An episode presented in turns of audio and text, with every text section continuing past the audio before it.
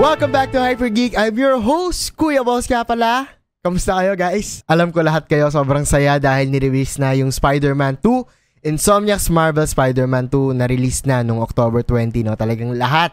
Lahat tayo nag-celebrate. Ang dami. Halos puro Spider-Man na naman. Yung mga feed natin, yung mga algorithm natin sa social media, puro Spider-Man. And in anticipation dito sa game na to, gusto kong mapag-usapan natin to ng bahagyan. No? Itong napakalupit na dalawang laro na to that came before Spider-Man two.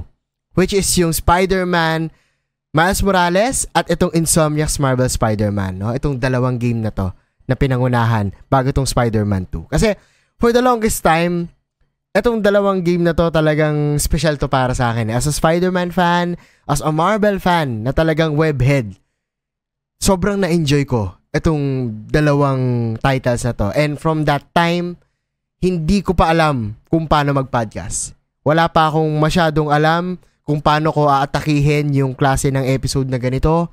And this time, dito sa Hypergeek, dito ko siya gustong gawin. No, dito ko na siya ibubuhos lahat. Lalo na dito sa pinakaunang game na to, itong Marvel Spider-Man. No? Nakuha ko na yung kopya ko ng Collector's Edition ng Spider-Man two. Kaya lang hindi ko pa siya nabubuksan kasi... Uh, last minute, umorder ako ng physical copy naman nung Spider-Man two kasi walang C D yung Collector's Edition. So, hinahantay ko lang yon bago ko ma-release yung, uh, say, unboxing or bago ko malaro talaga totally itong Marvel Spider-Man two, no? Kasi, hindi ko muna ginalaw yung digital. Ayoko kasi nung digital. Hanggat maaari, gusto ko physical copy para may physical representation yung game na yon sa library ko, sa nakikita ko, sa mata ko. Now, just to jumpstart this episode, no, para masimulan na natin tong kwentuhan na to. Natatandaan nyo ba yung mga naging experience nyo dito sa dalawang game na to? No? Sa Marvel Spider-Man noong twenty eighteen at dito sa Marvel Spider-Man Miles Morales noong twenty twenty. No? Mas mahaba yung kay Miles Morales eh. Pero sige, sabihin na lang natin Miles Morales. Simulan ko dito sa unang game na to, no, yung Insomniac's Marvel Spider-Man na na-release noong twenty eighteen. Kasi yung experience ko dito, although it was released noong twenty eighteen, wala pa kasi akong P S four noon. Yung P S four na nagamit ko ay galing sa kapatid ko nung nag-rehab siya at twenty nineteen ko na yun nahiram sa kanya. No, twenty nineteen na yun dumating dito sa amin. Actually, R two nga yung ano ko noon eh, yung Spider-Man two ko noon eh. Kasi R two yung bala ng kapatid ko, no, yung yung nabili niya.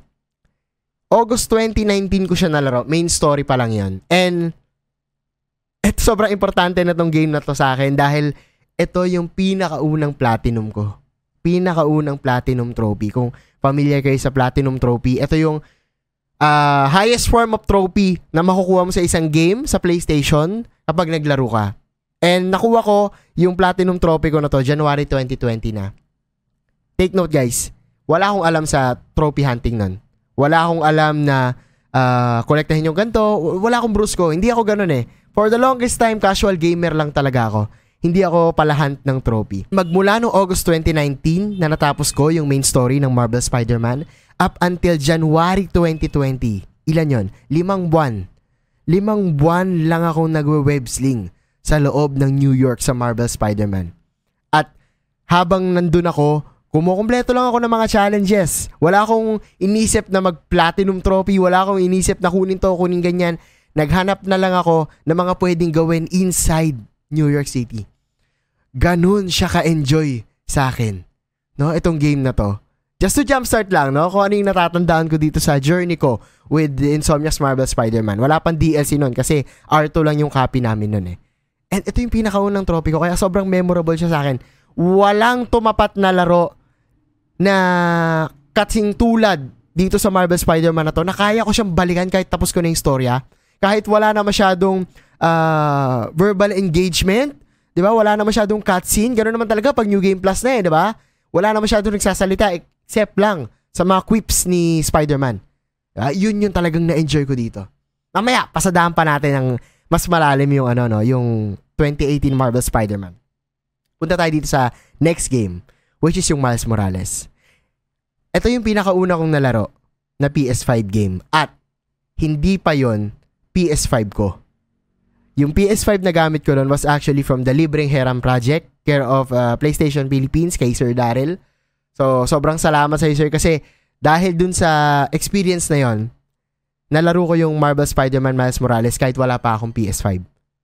Imagine that. So sobrang sobrang thankful ako na napahiram ako ng P S five na may bala ng Miles Morales, and from that point, ilang ilang linggo na ba akong pinahiram? Isang linggo. Isang linggo yung ano na yun eh, yung project na yun na parang one week ata or two, alam ko one week lang. One week sa'yo yung unit na platinum ko, yung Miles Morales na yun. Isa lang yung natatandaan ko na keyword ko dun sa Miles Morales, bitin. Bitin talaga. eighteen hours ko ba siya nalaro or less than eighteen hours ko siya nalaro pero na-platinum ko siya agad without even trying. Madali siyang i-platinum at the same time. Sobrang enjoy din talaga siyang laruin nung time na yon. Grabe. August twenty twenty-one ko pala siya na-plat and that was my third platinum. Yung second platinum ko ata Days Gone, P S four. So, yun yung parang maraming fetch quest yun. Pero yung third platinum ko is another Spider-Man game which is Miles Morales. So, alam niyo yan, ang laking bagay kasi sa akin nung top three ko na platinum na yon dahil yun yung mga games na talagang sobrang na-enjoy ko at binabalik-balikan ko. No? Yun yung gusto kong jumpstart dito kasi alam naman natin maraming maraming namang Spider-Man games eh. Maraming naging Spider-Man games magmula sa P S one, 'di ba? Yung uh, Enter Electro na Spider-Man two, merong Shattered Dimension, meron yung mga movie base, movie base na Uh, video game ng Spider-Man, merong Amazing Spider-Man, meron yung Spider-Man ni Tobey Maguire. Marami, no? Na- napakaraming uh, Edge of Time din. Oh, maraming Spider-Man games and appealing siya lagi sa atin dahil tangin na, 'di ba? Aminin na natin, napakasarap mag-websling, no? Mind mindlessly. Napakasarap lang tumambay, umikot-ikot, 'di ba? Maghandu-handusay uh, gamit si Spider-Man sa mga video game, no? And for that reason, sobrang kuhang-kuha ni Insomniac yung feeling ng pagiging Spider-Man. No? Yung feeling ng web-slinging na yon na talagang binalik-balikan ko at na-platinum ko itong mga game na to without even trying. No? From there, let's go all out. Puntahan na natin itong mga games na to. Simulan ko uli dito sa Marvel's Spider-Man. Hindi na tayo masyado mag-focus sa story kasi again, medyo vague na yung mga naalala ko dito sa kwento ng uh, Spider-Man na to kahit yung kay Miles Morales pero isa-isahin natin yung mga magagandang parts ng game, no? Sim- simulan ko na dito. Number one, pare. Masterclass gameplay. Bakit? Number one, traversal.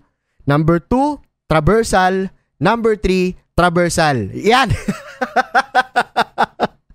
Yun lang. Doon pa lang eh. Doon pa lang panalo ka na doon sa game eh. Damang-dama mo yung pagiging Spider-Man. Diba? Habang nag-websling ka gamit si Spider-Man. Yung traversal mismo dun sa game, yung angas ng mga hagupit mo ng ano, ng sapot pare. Hindi siya nakakasawang laruin. Siguro may part na talagang fan din talaga ako ni Spider-Man, pero yung superhero landing, yung Malahankak style na buwelo na kapag magte-take off ka, 'di ba? Tapos yung music, nagsisimula uli siyang bumuelo, nagsisimula uli siyang tumugtog pag magsisimula ka nang mag-websling. Tang ina, ang sarap sa feeling nun. Ang sarap na part nun, nung, nung game na yun. More than anything. No, more than the story, more than the characters itself, more than the skills, the, the uh, battle scenes or battle mechanics. Tangin doon pa lang sa traversal, pare.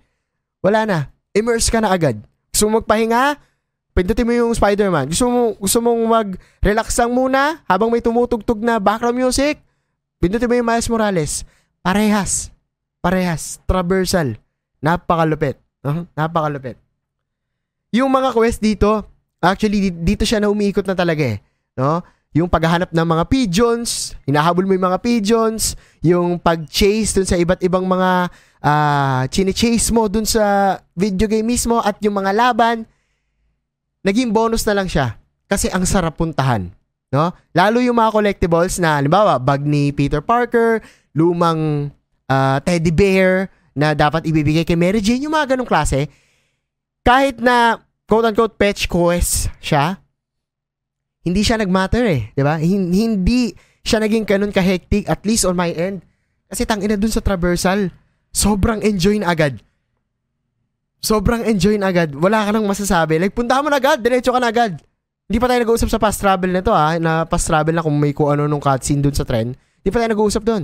Traversal pa lang mismo. No, dito pa lang to sa Marvel Spider-Man. Iba pa yung sa Miles Morales. Mamaya, pag-usapan din natin yan. No? Ito yung isa kong gusto kong i-highlight din when it comes to the encounters with the mobs, no? Yung mga kalaban dito sa Spider-Man twenty eighteen kasi yung mga mobs na yun, iba-iba yung klase ng atake. And kahit naka uh, hardest difficulty ka siya, hardest difficulty ka, hindi ganun kadali yung ibang mga laban dito. May iba na hindi mo pwedeng maiangat sa ere, yung yung mga brutes na talagang maskulado, 'di ba? Tapos yung sa D L C, may mga mas mahihirap pa na part, yung mga uh, Sables ba? Tama ba? Sables, yung alagad nung silver yung buhok. 'Yon, kung ano man yung pangalan niya, 'di ba? Ang hirap kalaban ng mga 'yon kasi meron doon yung nanlalatigo pababa pag nasa ere ka, meron naman yung pag nasa lupa ka, iaangat ka. Basta parang lahat ata ng Uh, battle schematics, whether you're on air or you're on land, meron silang pangontra. Uh, yun yung naaalala ko dun sa D L C na yon, The City That Never Sleeps. Sobrang angas ng ibang mga kalaban dun ng mobs na parang hindi naging basta-basta compared dito sa base game ng Marvel's Spider-Man twenty eighteen. Ito yung gusto kong i-highlight na talagang sobrang natuwa ko kasi dito ko lang to nakita at sobrang bidang-bida siya sa akin kasi ayoko talaga ng mga ganito. Yung minigame na science, yung maglalagay ka ng baterya, yung maglalagay ka nung, yung, yung mga gears, iro-rotate-rotate mo. Sa una, ano siya, entertaining siya eh. Pero, yung nilagyan nila ng option to skip, oh, tang ina pare. Salamat. Salamat, Insomniac. Bakit? Isang halimbawa na masasabi ko dito, kung familiar kayo sa Kingdom Hearts, ito yung isang pinipilit ko lang laruin pero hindi ko talaga naiintindihan at hindi ko gusto. Yung Gummy Ship, na minigame sa Kingdom Hearts na unskippable. Hindi ko yun gusto, pare. Gusto ko manghataw ng Keyblade eh. Pag napupunta ako doon sa traversal ng Gummy Ship, natatalo pa ako minsan, umuulit pa. Doon ako sobrang na, ano, nababawasan yung immersion, immersion ko. Pero dito sa Spider-Man, pwede mong i-skip yung mga ganong klaseng minigame na feeling, ano, vibe, na vibe ba nila, na feeling nila, uh, hindi lahat magugustuhan yung minigame na yun. Kasi marami namang minigame eh. Sa, sa Spider-Man, di ba? Marami ding mga side quest na mas enjoyable as being Spider-Man kaysa yung, yung mag-ano kayo, magsa-science ka na, maglalagay ka ng baterya tapos tutugma ba yung kulay, yun. Ang galing lang kasi nilagyan na lang ng option to skip. Sobrang lupit. No? Sobrang, sobrang angas. No? Kaya, wala akong masabi na, sa ngayon ha, wala akong masabi na negative dito sa twenty eighteen Spider-Man na to. Sobrang na-enjoy ko rin yung paghahanap ng mga collectibles, yung pag-activate ng mga antena. Diba? Again, dahil lang yun sa napakalupit at immersive na traversal. Dun, dun yun umikot. Samahan mo pa ng photo mode. Wala na. Lalo ka nang tumagal sa paglalaro, pare. Isa sa mga naalala kong best fight dito sa twenty eighteen game na to, which is yung kay Taskmaster. Kung naalala nyo, yung ginagaya ka ni Taskmaster habang kalaban mo siya. Hindi siya D L C na kalaban eh. Optional yata. Tapos ang hirap niyang uh, tamaan kasi ginagaya ka din niya, nagda-dodge din siya, no? And ito yung isang gusto kong i-highlight. Hindi siya boss fight. Actually, kakampi mo siya pero palagi mo siyang hinahanap. Si Black Cat. No? Sa sa base game, lagi ka lang naghahanap ng mga ano niya, yung mga pusa na statwa. Pero dun sa The City That Never Sleeps D L C, na-appreciate ko yung flirtatious expressions ni Black Cat dito. Siya yung partner in crime mo eh. Uh, para kang may para kang may Robin tas ikaw si Batman na nagii-stealth attack ka tapos siya din magi-stealth attack from nowhere. Ang lupit noon. Ang lupit noon. T- natatanda ko, kinilig ako nito kasi kailan ko ba 'to nalaro? Last year. Last year ko 'to natapos lang no nung libre libre na yung D L C sa P S Extra. Sobrang lupit nito.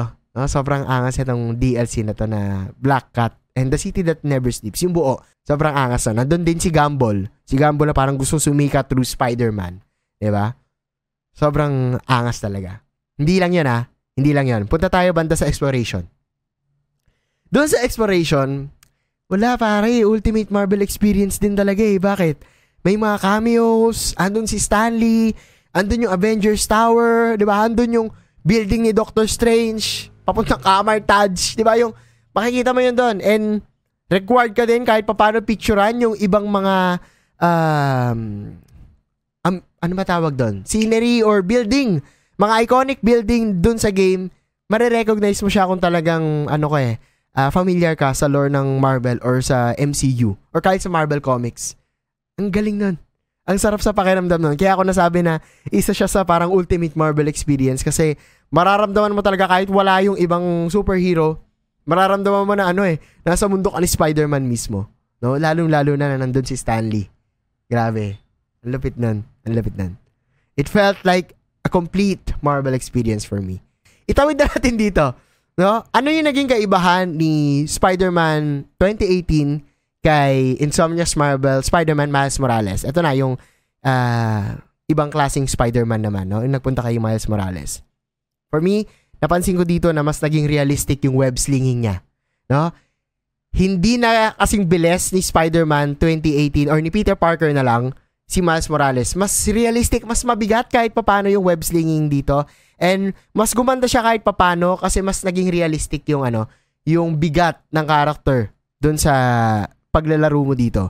Pwede ka na rin kasing mabaldog, di ba, kay Miles Morales. Hindi ko alam kung dahil bagong Spider-Man si Miles Morales compared kay Peter Parker, kaya hindi pwedeng, hindi nababaldog si Peter Parker before. Diba? Unlike dito kay Miles Morales sa talagang uh, pwedeng mangyari yon. Pero aside that, isa to sa talagang napaka-enjoy at uh, memorable sa akin na spin-off kasi, alam mo yan, binigyan niya ng ibang flavor yung Spider-Man na game talaga natin. Through a different personality. Which is yung kay Miles Morales. Eto na.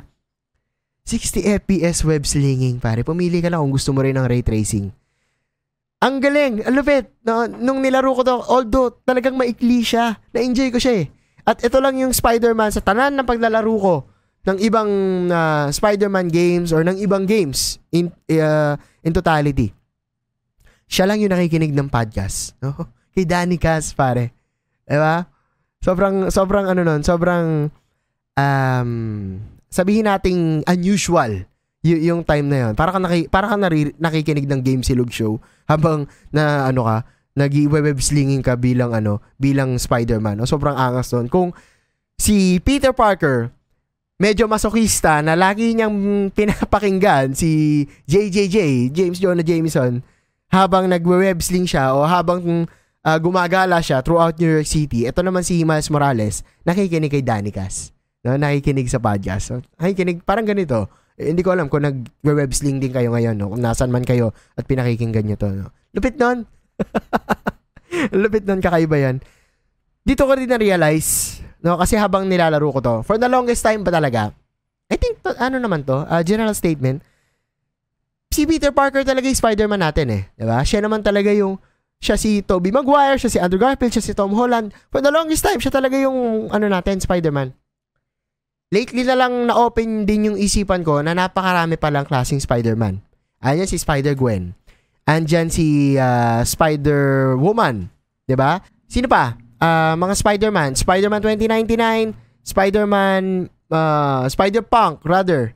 Marami. Maraming klaseng Spider-Man. Yun yung isa sa mga magandang uh, aspeto din nung previous game na nabanggit ko yung twenty eighteen. Kasi tangina, more than the traversal para yung costumes at yung story nila behind it. Diba? Yung, yung mga special powers nila, akma doon sa kung sino talaga yung character. Like, si Spider-Punk, si Ghost Spider, diba? Yung, yung alternate universe na naging Ghost Rider, si Spider-Man. Mga ganong klase. Minsan sa, sa video game mo lang yun makikita eh. Diba? Yung twenty ninety-nine na, yung mga Future Foundation, diba? Yung Fantastic Four na naka-costume na Spider-Man, yung, yung, ano ba, Bagman ba tawag doon? Basta yung mga ganong klase. Diba? Talagang, kung fan ka ni Spider-Man, ma-appreciate mo eh. Diba? May ganun ding klase, si Miles Morales. No? Marami din siyang klaseng costume. Marami din siyang klaseng pakulo. Lalo na kapag yung, yung may pusa sa likod, diba? Pag yun yung costume mo, may ibang klaseng finisher yung suit na yun ni Miles Morales. Ang pinaka, naalala kong paborito ko na suit talaga ni Miles Morales talaga, ay yung classic suit niya. No? Yung, yung kung ano yung default suit niya mismo. Kung ano yung nandun sa uh, front cover ng C D, yun. Yun talaga yung pinaka naging paborito ko. Aside pa doon, is yung twenty twenty suit. Yung digital na yung mata niya. Tanginang angas nun. Isipin mo, para kang nagsasoundtrip na Spider-Man. Dito ko na-realize na tangina, feeling ko si Miles Morales yung Spider-Man ko. Bakit? As a, as, as a Thor fan, na talagang laging elemento ko sa mga laro ay kidlat. Nung na-realize ko na may bioelectricity si Miles, tapos nasa kanya pa yung pangarap ni Sanji na maging invisible, na mag, nagka-camouflage, tangin, this is my, this is my Spider-Man! No, feeling ko kung pareha silang, un, uh, pareha silang na-introduce ni Peter Parker at saka ni Miles Morales ang sabay, Pili ko si Miles Morales yung magiging idol ko mula simula. No, may ganun akong pakiramdam kasi tangina yung mga powers niya, akma-akma sa gusto kong element sa ano, sa mga J R P G, sa mga sa mga games na nilalaro ko. Yung ganun na uh, electricity or bioelectricity. Sobrang lupit ni Miles Morales. Ito lang yung isang napansin ko dito sa Miles Morales na to, no, dito sa game na to. Isang olats talaga na sa ngayon, hindi ko pa din siya matanggap. Eh, pero wala eh, more than more than dito sa nitpick na to. Talagang minahal ko yung game. Yung pagpapalit ng muka ni Peter Parker from Marvel's Spider-Man twenty eighteen up to Miles Morales and the Spider-Man Remastered. Yung nilabasan nila sa P S five. Iniba nila yung facial features ni Spider-Man. Yung unang Yuri Lowenthal na nakita natin, di ba?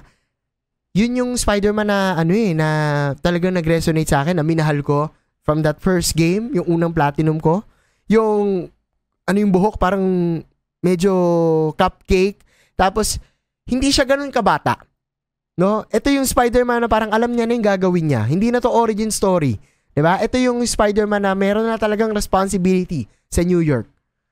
Nung pinalitan nila na parang medyo mala Tom Holland yung muka, I'll be honest, talaga naging bitter ako dito sa ano, sa decision nila nito. Hindi ko nagustuhan talaga yung pagpapalit ng mukha ni Spider-Man. So, hindi ko alam kung ano yung magiging pakiramdam ko kung nandun pa rin siya pag nilab- nilaro ko na yung ano, Spider-Man two. Hindi ko alam kung magiging ganun pa rin yung pakiramdam ko. Kasi, mas okay pa rin sa akin pag nakamas si Spider-Man doon sa Miles Morales eh. At hindi ko nilaro, hindi ko nilaro yung remastered. No, hindi ko nilaro yung remastered. Doon pa rin ako sa P S four talaga. Kahit nung nilaro ko yung D L C sa P S Extra. Ito pa yung isang, sabihin natin nitpick, no? Kasi, nung nilabas yung Miles Morales, syempre, uh, pandemic, dito yung part na same with Forbidden West, nagkakaroon na ng transition, slow transition yung P S four to P S five, na although exclusively talagang, alam ko, sa P S four ilalabas talaga yung Miles Morales, pero in-upgrade siya sa P S five na may free upgrade, yung mga pre-upgrade before na game. Feeling ko hindi na-maximize yung DualSense nung P S five nung in-upgrade nila yung Miles Morales na video game. Meron ako mga natatandaan na when it comes to the bioelectricity, ang lakas sana ng pwede mong maramdaman, return na level, yung pwede mong maramdaman dito sa DualSense kung na-maximize nila or kung finocus nila to sa P S five. No? Lalo dun sa scene na nasa tulay si, si Miles Morales, kung natatanda, tanda-tanda ko to, yung yung naka nakahandusay siya tapos parang may pinagdidikit siyang sapot or siya yung siya yung pinagdidikitan ng sapot para hindi bumigay yung tulay. Imagine niyo kung may bioelectricity yung DualSense nun. Tangina, sobrang immersive nung cutscene na yon, nung scene na yon. No, kung natatandaan niyo man lang. May marami pa, ano, marami pang klase na sana. Yung pagsabog ng new form kay Finn. Isa rin yun sa parang tangina, mararamdaman mo sana ng todo yun sa DualSense, hindi lang basta nag-vibrate. Pero again, hindi siya for me ah, hindi siya for hindi siya na-maximize. Hindi siya na-maximize yung yung DualSense dito sa Miles Morales, no? Pero overall, kahit na maikli yung game, kahit na maikli yung game, isa siya sa mga malupit na spin-off talaga na nalaro ko, no, itong Spider-Man Miles Morales. Ito yung isang gusto kong i-highlight talaga when it comes to these two games na nabanggit ko. Nandito kay Spider-Man. Oo, yung twenty eighteen Spider-Man. Yung music ni Spider-Man, maangas. Totoo. Pero na-amplify pa yon nung nilabas yung Miles Morales. Hindi ko alam kung napansin niyo yon, pero nung tumutugtog yung mga kanta kay Miles Morales na may kasama ng beat ng hip-hop, may kasama ng beat ng uh, upbeat siya, no? Yung parang medyo malabata-batang Spider-Man. Pansinin niyo yung music ng Spider-Man Miles Morales. Ang hirap niyang ipaliwanag pero pakinggan niyo to.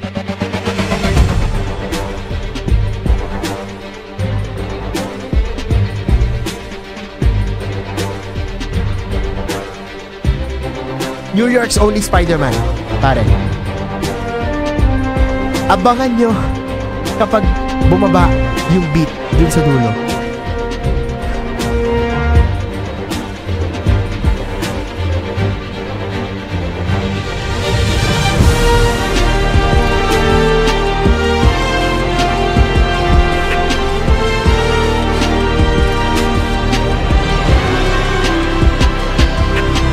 grabe. All the hype, pare. All the hype. Ang sarap mag-workout. Ang sarap tumakbo. Ang sarap maging Spider-Man. Ang sarap maging Miles Morales. Pag tumutugtog tong game na to. Pag tumutugtog tong music na to. Sobrang hype. Diba? Sobrang hype. Itong music creation ni John Paesano, palagi ko nung ginagamit in real life. To hype myself up. To hype kung ano man yung nangyayari sa paligid ko. Hindi lang yon. Kasagsagan na rin to ng Miles Morales. Meron na rin tayong nakitang Sony's Miles Morales. Pwede mong patugtugin yung Sunflower by playing this game. Pwede mong patugtugin yung What's Up Danger by playing this game. Ang galing. Ang galing. Merong different personality na Spider-Man tayong nakilala na hindi pilit. At ang pangalan niya ay Miles Morales. Spider-Man sila pareho. Spider-Man si Peter Parker, Spider-Man si Miles Morales. Pero si Miles Morales may ibang personality. At mas naramdaman pa natin yon dahil sa kakaibang music ni Miles Morales. Overall, dito sa dalawang game na to, sobrang nag-enjoy ako. No, yung pagkuha ko ng Platinum Trophy sa kanila, never kong naisip na mahirap, never kong naisip na uh, task siya or chore siya kasi naging natural lang yung pagkuha ko sa mga trophy na to. No, ang galing din kasi ito yung naging intro ko sa pag-platinum. No? Alam ko hindi naman ganoon karami yung Platinum Trophy ko as of now, pero when it comes to those games that are worth it, etong dalawang game na to, masasabi ko talagang worth it. Worth it siyang balik-balikan. Na hanggang ngayon, no, hanggang ngayon, hindi ko ina-uninstall yung Miles Morales. sixty F P S web slinging, pare. Sobrang solid. Now, let's go to the finale of this episode. Overall, I can say na itong dalawang Spider-Man game na to are the best Spider-Man game as of now, as of today, na talagang kung hindi nyo pa to nalalaro, I highly encourage you and suggest guys na laruin nyo to, lalo na kung webhead talaga kayo, no? Kung Spider-Man fan kayo. The high hopes for Spider-Man two at hindi ko alam kung magiging Game of the Year contender ko siya than F F sixteen. Hindi ko alam kung ganun yung mangyayari, although alam ko release na yung game, pero most probably gagawa natin ulit yun ng episode pag natapos ko na rin yung game para mapag-usapan natin at makita natin kung talagang lalaban ba siya sa F F sixteen as the Game of the Year. At least on my end. No, kasi sa ngayon, ang mano ko talaga sa Game of the Year ay F F sixteen. Ito yung gusto kong i-highlight dun sa Miles Morales na game. Kung natatandaan nyo yung simpleng pag-address nila ng racism, yung social issue ng racism na Black Lives Matter, pag nakuha mo yung gold suit, di ba? Simpleng bagay lang yon dun sa Miles Morales. Pero ang laking statement dun para dun sa video game na yon, para kay Miles bilang Spider-Man at para dun sa mga taong nire-represent ni Miles Morales. Black Lives Matter, pare. All lives matter. Nakakatuwa lang kasi among all Marvel superheroes na palagi natin nababanggit, palagi natin napapanood, etong si Spider-Man, ito yung isa sa mga legacy na iniwan sa atin ni Stan Lee. Natatandaan nyo yung kwento ni Stan Lee kung saan hindi na-approve si Spider-Man dun sa comics na gusto niyang ipasa. Tapos, nilagay na lang niya sa Amazing Fantasy, dun sa huling chapter or huling episode ng Amazing Fantasy si Spider-Man, kasi wala naman daw may pakialam kung ano yung nilalagay mo sa huling kabanata ng isang magtatapos na na comics. Tapos yung pa yung bumenta. Bakit pa tayo nakaka-relate kay Spider-Man? Kasi aside sa galing niya, sa, sa husay niya, sa laban, aside sa mga nabanggit natin, yung struggle ni Peter Parker, yung struggle ni Gwen Stacy, yung struggle ni Miles Morales to keep up with their personal issues, with their personal problems in real life, while keeping the mask, while keeping the Spider-Man name. Yun yung talagang nagre-resonate sa atin. No, feeling ko dun tayo mas nakaka-relate kay Spider-Man na sa lahat ng mga problema natin sa buhay, alam ko may mga Spider-Man tayo sa loob natin. We all have a Spider-Man inside of us, and anyone can wear the mask. Anyone can be inside the mask. That's what makes Spider-Man one of the best superhero out there. Napakalupit nun, Stan Lee. Napakaangas nun. Palagi nilang sinasabi na with great power comes great responsibility. Ngayon, we have the struggle to be better. We have the struggle to be greater together.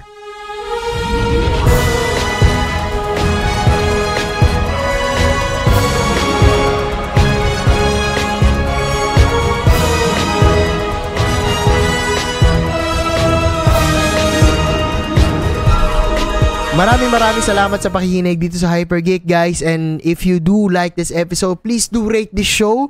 Ayan, palagi ko nakakalimutan na i-remind kayo mag-rate and leave a comment, no, dito sa episode na to kung saan naman, saan nyo man to napapakinggan. Whether it be sa Spotify or sa YouTube or sa iba pang mga podcast platform, no, kung saan visible si Hypergeek. And malaking tulong na rin, guys, if you will hit follow para sa mga next upcoming episodes natin, since wala pa tayong definite schedule ng release, eh, manotify sa inyo pag meron kayong, meron tayong bagong episode dito sa Hypergeek.